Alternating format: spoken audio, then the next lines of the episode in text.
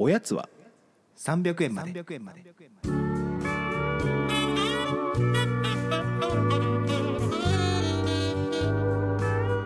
この番組は東京都在住サラリーマンの正木とギアンが決して上気を逸することはない日常を語り尽くすポッドキャストです。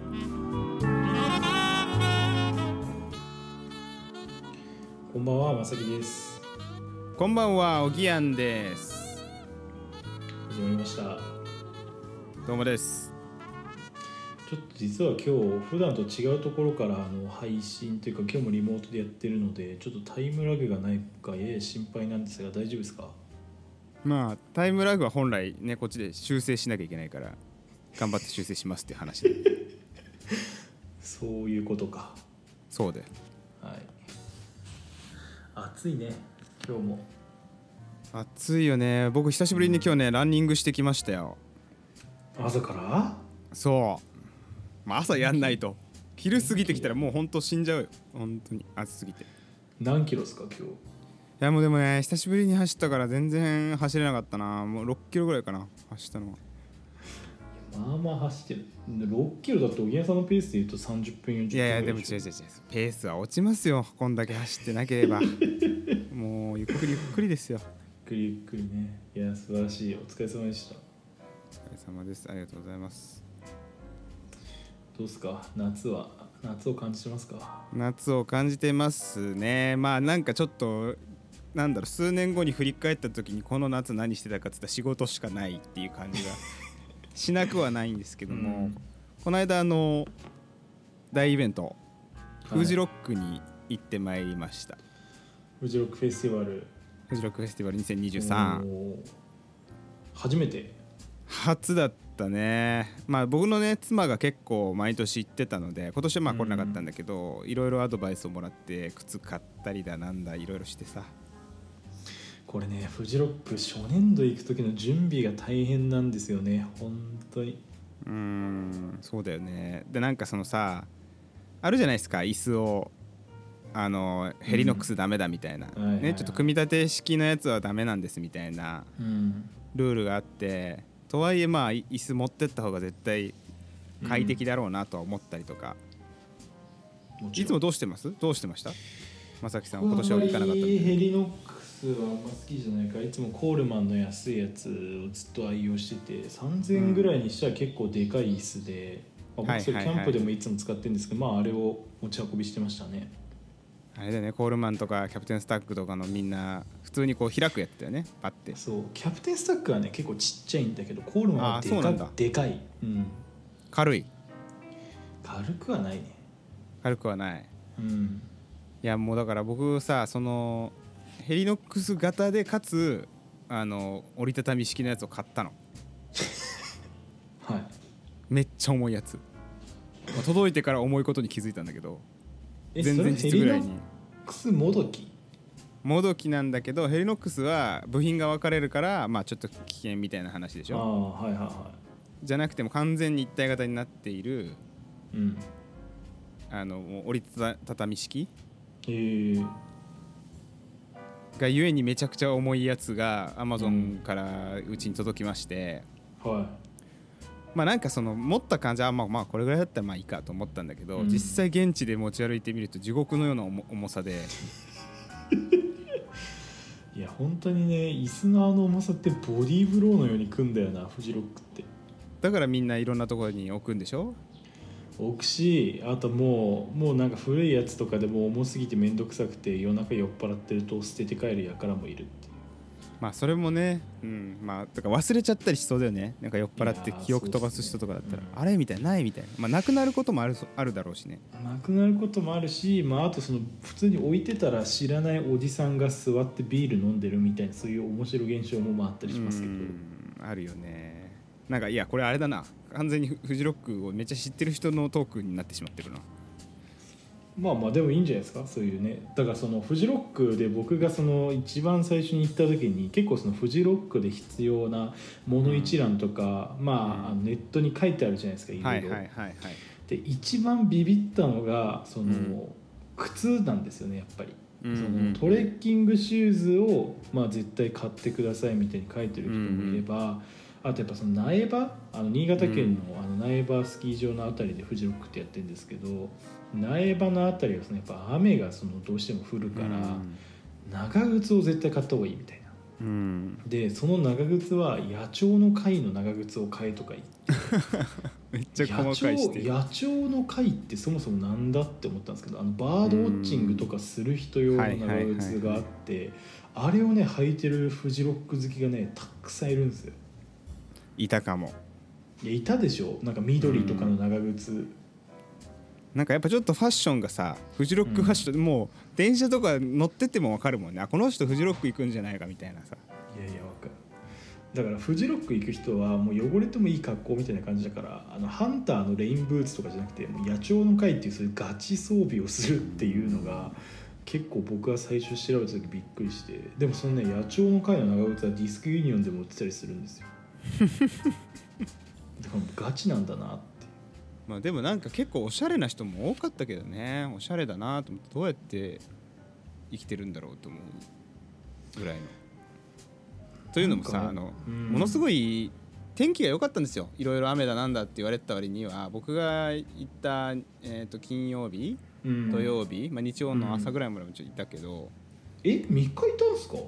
いやいや金曜土曜はまるまるでしょ？で日曜は朝帰ったからまあそうなんだ。天気の具合は分かってるけどまあでもまあ本当天気良かったですよ。それは本当に。あそうなんだ。僕なんか事前に日帰りだと思ってました。いやいやいやいやいやもう、おらおらおらおら。まあ、ちょっとね僕あのお仕事の関係で今回行かせていただいてうん。でまあねちょっと仕事でやることがあったんで1泊目はあの苗場プリンスホテルっていうなんかまあね 本当に会場に隣接してるぐらい近いホテルに泊めていただいたんですよ。うん。うん。これだからあれですよ。そうそう。リリサーの皆さんこれどういうことかっていうともうナイトプリンスホテルに泊まれるっていうのは、もう東京でいうともう30万円ぐらいのラグジュアリーブランドのホテルに泊まってるのと同等ということです。まあ環境的にはそうなのかな。まあでも確かにね。いやだからその次の日がもう仕事関係なかったから、でも残りたいっつって言ったら、うん。やっぱ会社さすがに経費でそれは出せんぞってなって、うん。そうなりだからまあ急遽取ったんですよ。ギリギリもう本当に取れた3日前ぐらいに。いやなんかドミトリーで、えーだから4つベッドが一部屋に本当なんか学習机とかもあったからさこれな普通に 人が住んで使ってんのかなっていう感じだったけど。そうよ2段ベッド2つ並んでるん。部屋で僕が1人入るじゃないですか。で他3人知らない人ね、うん。でそれで1万8000円。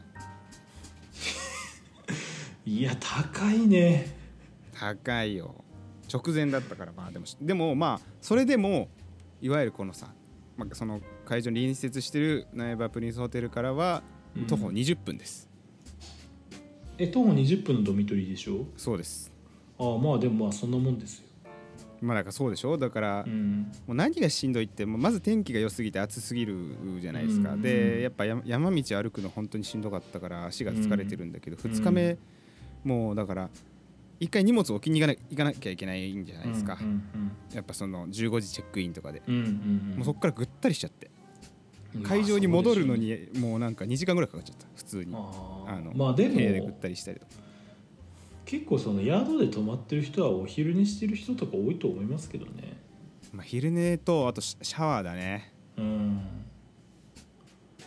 そっか、うん。まあでもドミトリーでシャワーもついてんならまあいいんじゃないですか。まあだからそんなに不満はなかったけどあのね充電器が1箇所しかなくてその部屋。奪い合いじゃないけど。戦争戦争うん。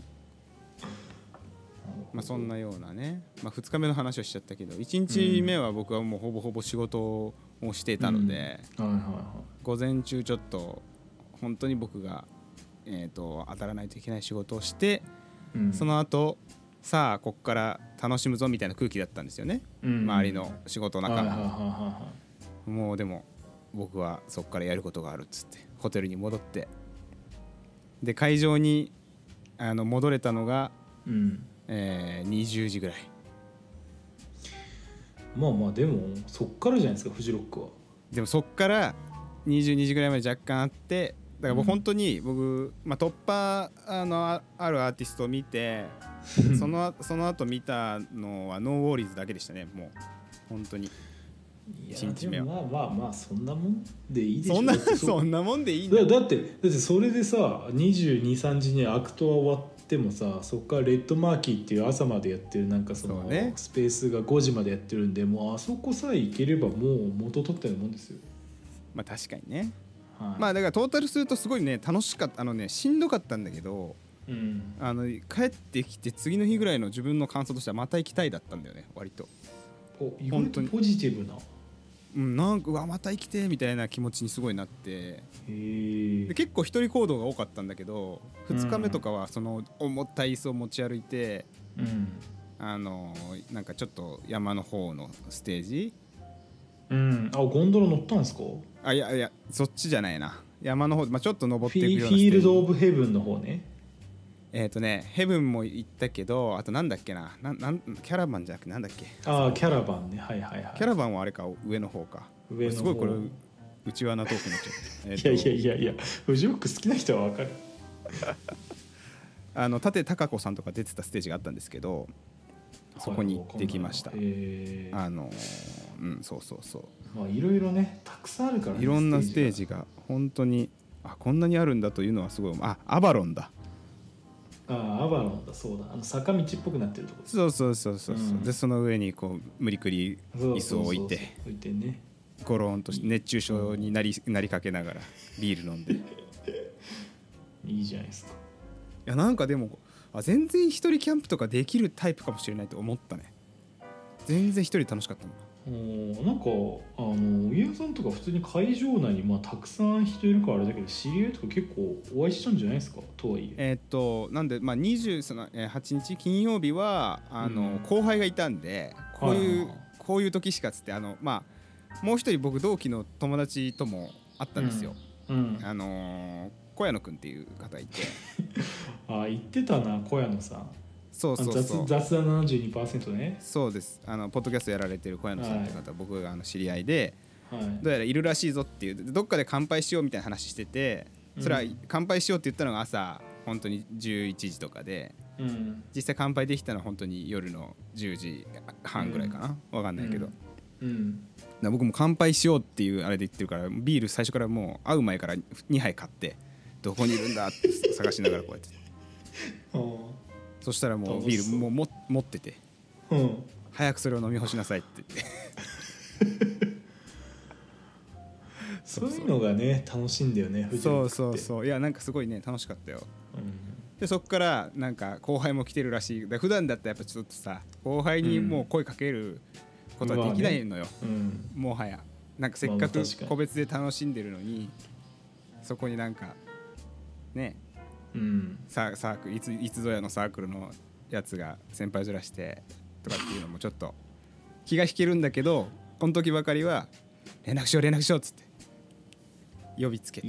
呼びつけてっていうかまあ、どこにいるのっつって、はいはい。そこからたくさんお酒飲みましたね。3時半ぐらいまで、えー楽しみましたね。いやもう全然アクト見なくてよかったじゃん。そんな最後楽しかったなら まあでもだからアクトは本当2日目はちょっと見 見れたけど、うん。1日目はあんまりもう見れてないですね。その僕もねでもね1回目行った時ってそのおぎやんさんと同じ記憶でそのやっぱ会場が広すぎるのとどこに何があるのかが全然分かんないから移動にものすごい時間を使ってなんか思ったよりライブ見れねえなみたいな感じで気づいたら夜になってたみたいなイメージありますね。ねトイレとかさ場所がさあーこっち側トイレないんだみたいな。ああそうね。あここビール買えないんだみたいな。こととかね。確かに。すごい人見入りでしたよ、うん、来年行ったら絶対楽しいですよ。ある程度場所感が分かってるかまあ確かにね。ら、うん。それはそうかも。そう思いますなんかね人はすごかったというかなんか僕はそのツイッターとかインスタで見てましたけど、うん。なんか今年からそのドコモに変わったせいでそのなんかペイペイとかああいうキャッシュレス系が全然使えないとか電波が悪いとかみたいなのはどうだったんですか？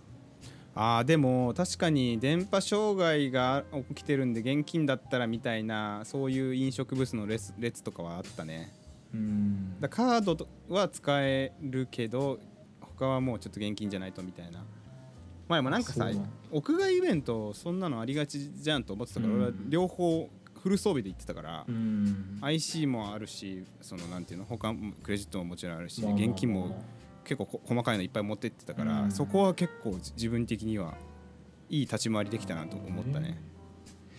みんな現金持ってきてないんだっていう。現金そうもうなんか昨今のそのフジロックは結構キャッシュレスがなんかうまくいってるってイメージが多分持ってる人が多かったから多分よりうん。現金持ってない人が多かったのかなっていうのとただ異常になんか飲食は並んでるみたいなイメージありましたね。去年よりも並んでたのかな？どうなんだろいや去年はなんか僕行った時はもうなんか時間が遅かったのかあれだけどなんかあんまり別に混んでる印象もなかったな。うまあでも確かに行った人と話してると飲食物増やさないとダメだみたいなぐらいの感じだったね。もへえ。うカレー食べるのに40分ぐらい並んだから俺。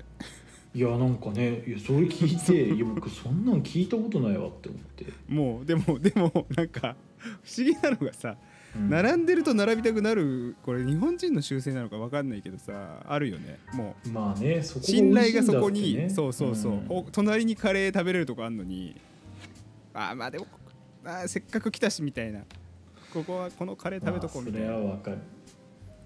でもなんかそれあれっすよね。代々木公園とかでやってるタイフェスとかでも同じかな。だって全部さガパオ売ってんのに混んでるとこがうまいって勝手になんか思っちゃうそうだよね。そんそれは分かんないよね、一回行ってみないわかんわとねかん。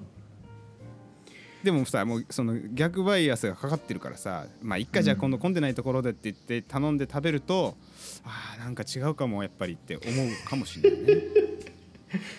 まあそうねその可能性はまあ否定はできない。えてか僕そうだそう荻原さんナイプリ泊まったなら聞きたかったのはナイプリの朝飯ってうまいんすか？あーでもビュッフェ美味しかったですよ。いやなんかナイプリに泊まってる人の話を聞くと、フジロックの飯で一番うまいのはナイプリの朝ごはんっていう人がまあまあ一定数いて。あどんだけうまいんだろうって。どんだけうまいかっていうか会場で食う飯そんな美味しくないんじゃないの？それは言い過ぎ？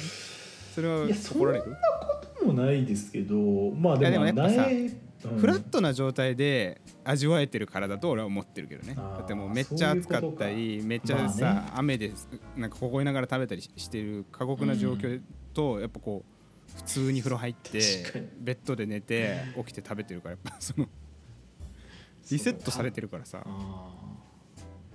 環境がねそれは違いますよね。だからビュッフェレベルとしてめちゃくちゃそこの飯がうまいかというと分からない、あでもなんか米にこだわってる感じはありましたよ。魚沼さん。コシヒカリかなんかわかんないけど。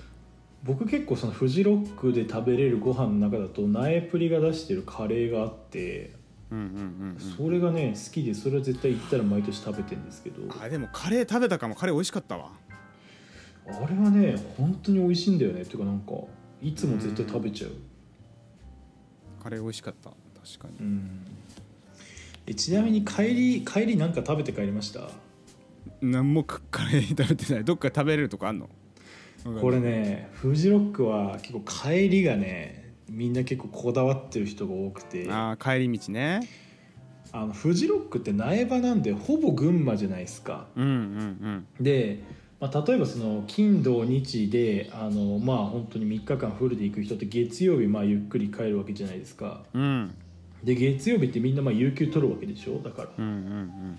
ってなるとみんなあの辺の温泉とかにちょっとはいはいはい。入ってから、まあ、ゆっくり東京とかに戻るわけですよ。はいはいはいはいであのみなかみって群馬にあってみなかみ。うん。みなかみ結構苗場から近いじゃないですか。うん。で昔もうなくなっちゃったんですけどあのユニークっていう銭湯銭湯とかスーパー銭湯があって、うん。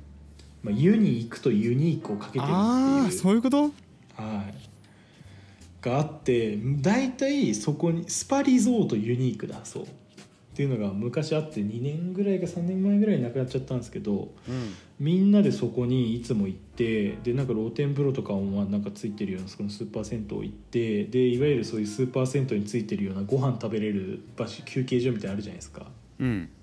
あそこでご飯食べてからまあ帰るみたいなのがなんか結構定番化してる時があって。で、そこに昔かき揚げ丼みたいなのがあったんですよ。ほでそのかき揚げ丼が信じられない大きさでもうとにかくでかくて多分普通に3人前ぐらいあるっていう。う3人前？で食べきれないでしょ 食べきれないぐらいあるっていう。でそうそうそれが確か800円ぐらいだったっていうようななんかご飯とかもあったりして、うん。なんかそこに行くのとかあと僕はまだそのフジロック帰りには行ったことないんですけどみなかみに1個ものすごいお蕎麦屋さんがあってうんうんそれはカーナビにも載ってない山奥にあるんですよ。で、うんうんうんお店の名前は姉山の家っていうんですけどそこはなんかそばと天ぷらその辺りのなんかあの山で採れる山菜の天ぷらと、うんうんなんかおやきみたいなのがついて1,000円ちょっとみたいななんか信じられないような店ででそこがねすっごい美味しくてまあ多分冬とかはもう多分雪がすごすぎて行けないんで夏のシーズンぐらいしか多分そこやってないのかな多分、うんうんうんうん。その姉山の家にねフジロック今度車とかで行ったら帰り寄って帰りたいなとはちょっと思ってるんですけど意外とあの、うんうん。うん苗場周辺はとかみなかみとかね結構美味しい面白いお店多いっすね。えーやっぱ車で行かないとだよね。でもね新幹線去年快適だったんだよなめっちゃ。えでもあれでしょ？その越後湯沢の駅までシャトルバスとかで行ってって感じでしょ？そうですそうです。あ快適なまあ快適か。早いもんな。うんだからおげん屋さんもそうかもしれないですけど日曜日の朝まで遊んで僕はもうそのまま朝5時にフジロック終わるじゃないですか、そっからそのままシャトルバス乗って越後湯沢から新幹線で東京乗ったらもう8時半ぐらいには家の布団の中いました。8時半？8時半。あそんな朝早くからシャトルバスあんの？朝もう5時から走ってますよ。あそうなんだ。うん。それはだからねそれを体験しちゃったからえめっちゃフジロックってこんななんか軽く行けちゃうんだって思って去年びっくりしたっていう。あそう。それはちょっと知らなかったわ。いやなんか私結局その先輩に送り迎えしてもらっちゃったから。あ会社の？そうそうそう車出して、えー、それはありがたいですね。その人は結構めっちゃフジロッカーだから車中泊したりなんか友達のテントに潜り込んで寝てたわみたいな感じだった。すごいなんかさ体力ないと無理だね。思ったけど。うんいやもう年々体力が本当に重要になってきてますね。だってもう僕うん。フジロック大学生の時に行ったみたいななんか毎日34時間だけ寝てまた次の日へ繰り出すみたいなのはもう多分絶対できないもん。ちょっともうなんか足腰鍛えないと全然太刀打ちできない世界だなっていうのはすごい思いました。今回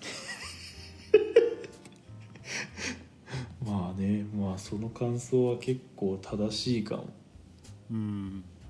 楽しむには体が健康でなんか元気がないとうん。ダメだよって言われてるそういう感じがした時間フでしたねうん、ちなみに一番良かったアーティストとかいるんですか？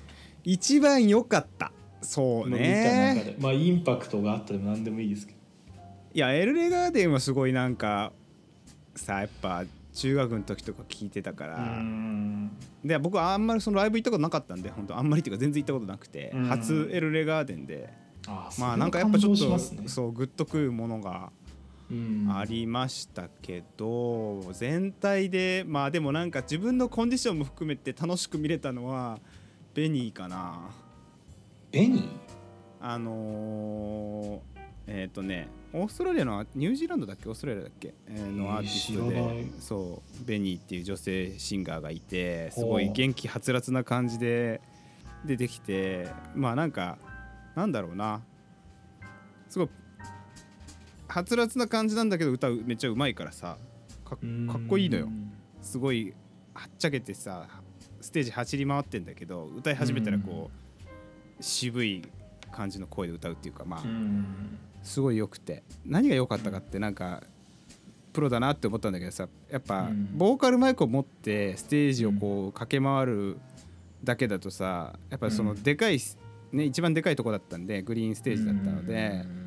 そのモニターに映るじゃないですか。うん。モニターに映る絵が一緒になっちゃうじゃんずっと。うんうん。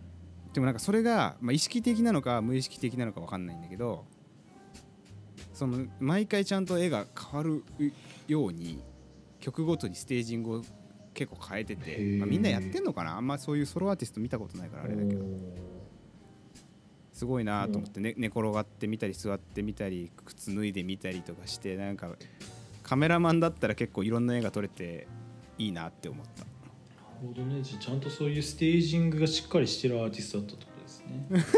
それって良かったっていうことなのか分かんない。いやいやいやいやまあでも単純にね楽しかった。すごいあのうん。煽りもすごいいい感じにやってくれたしうん。ステージ降りてみんなハイタッチみたいな。あうんなんか。こここに掴みに来てるなって感じがしましたね私は。確かにそういうのがフジロックはね昼間とかで見れるとねやっぱ楽しいっすよね。気持ちよかったね。うん。ベニーちょっと聞いてみようかな。全然知らなかった。うん楽しかったですよすごい僕はあのサマーソニックに行くので。ああいいな。サマーソニックなんかチケット買えてない人も多いみたいですけど。いやいや買えないでしょうよ。えニュージーンズ見るんですか？いやもちろんですよ。なんかねツイッターであのロラパルーザの映像がめあれねちゃくちゃ。昨日夜見てたけどあれすごかったっすよ。人多いなと思って。いやいや人多すぎまあみんなスマホ抱えてやっぱうん見たいっていうのとなんかその場にいたことを残したいみたいな両方ある感じがある。いやだってみんな歌えてたよ新曲のやつとかスーパーシャイとか。スーパーシャイ。すごかったっすよあれ。こんなに浸透してるんかってぐらいみんな歌ってましたよ。そうだね。すごいよねまあまあ僕はちょっと今年はフジロック行けなかったんでサマーソニックをちょっと堪能しようかなと思ってます。ははい。ちょっと感想聞かせてください。ーい。じゃあそんなところですか？はい。はい。おやすみなさい。おやすみなさい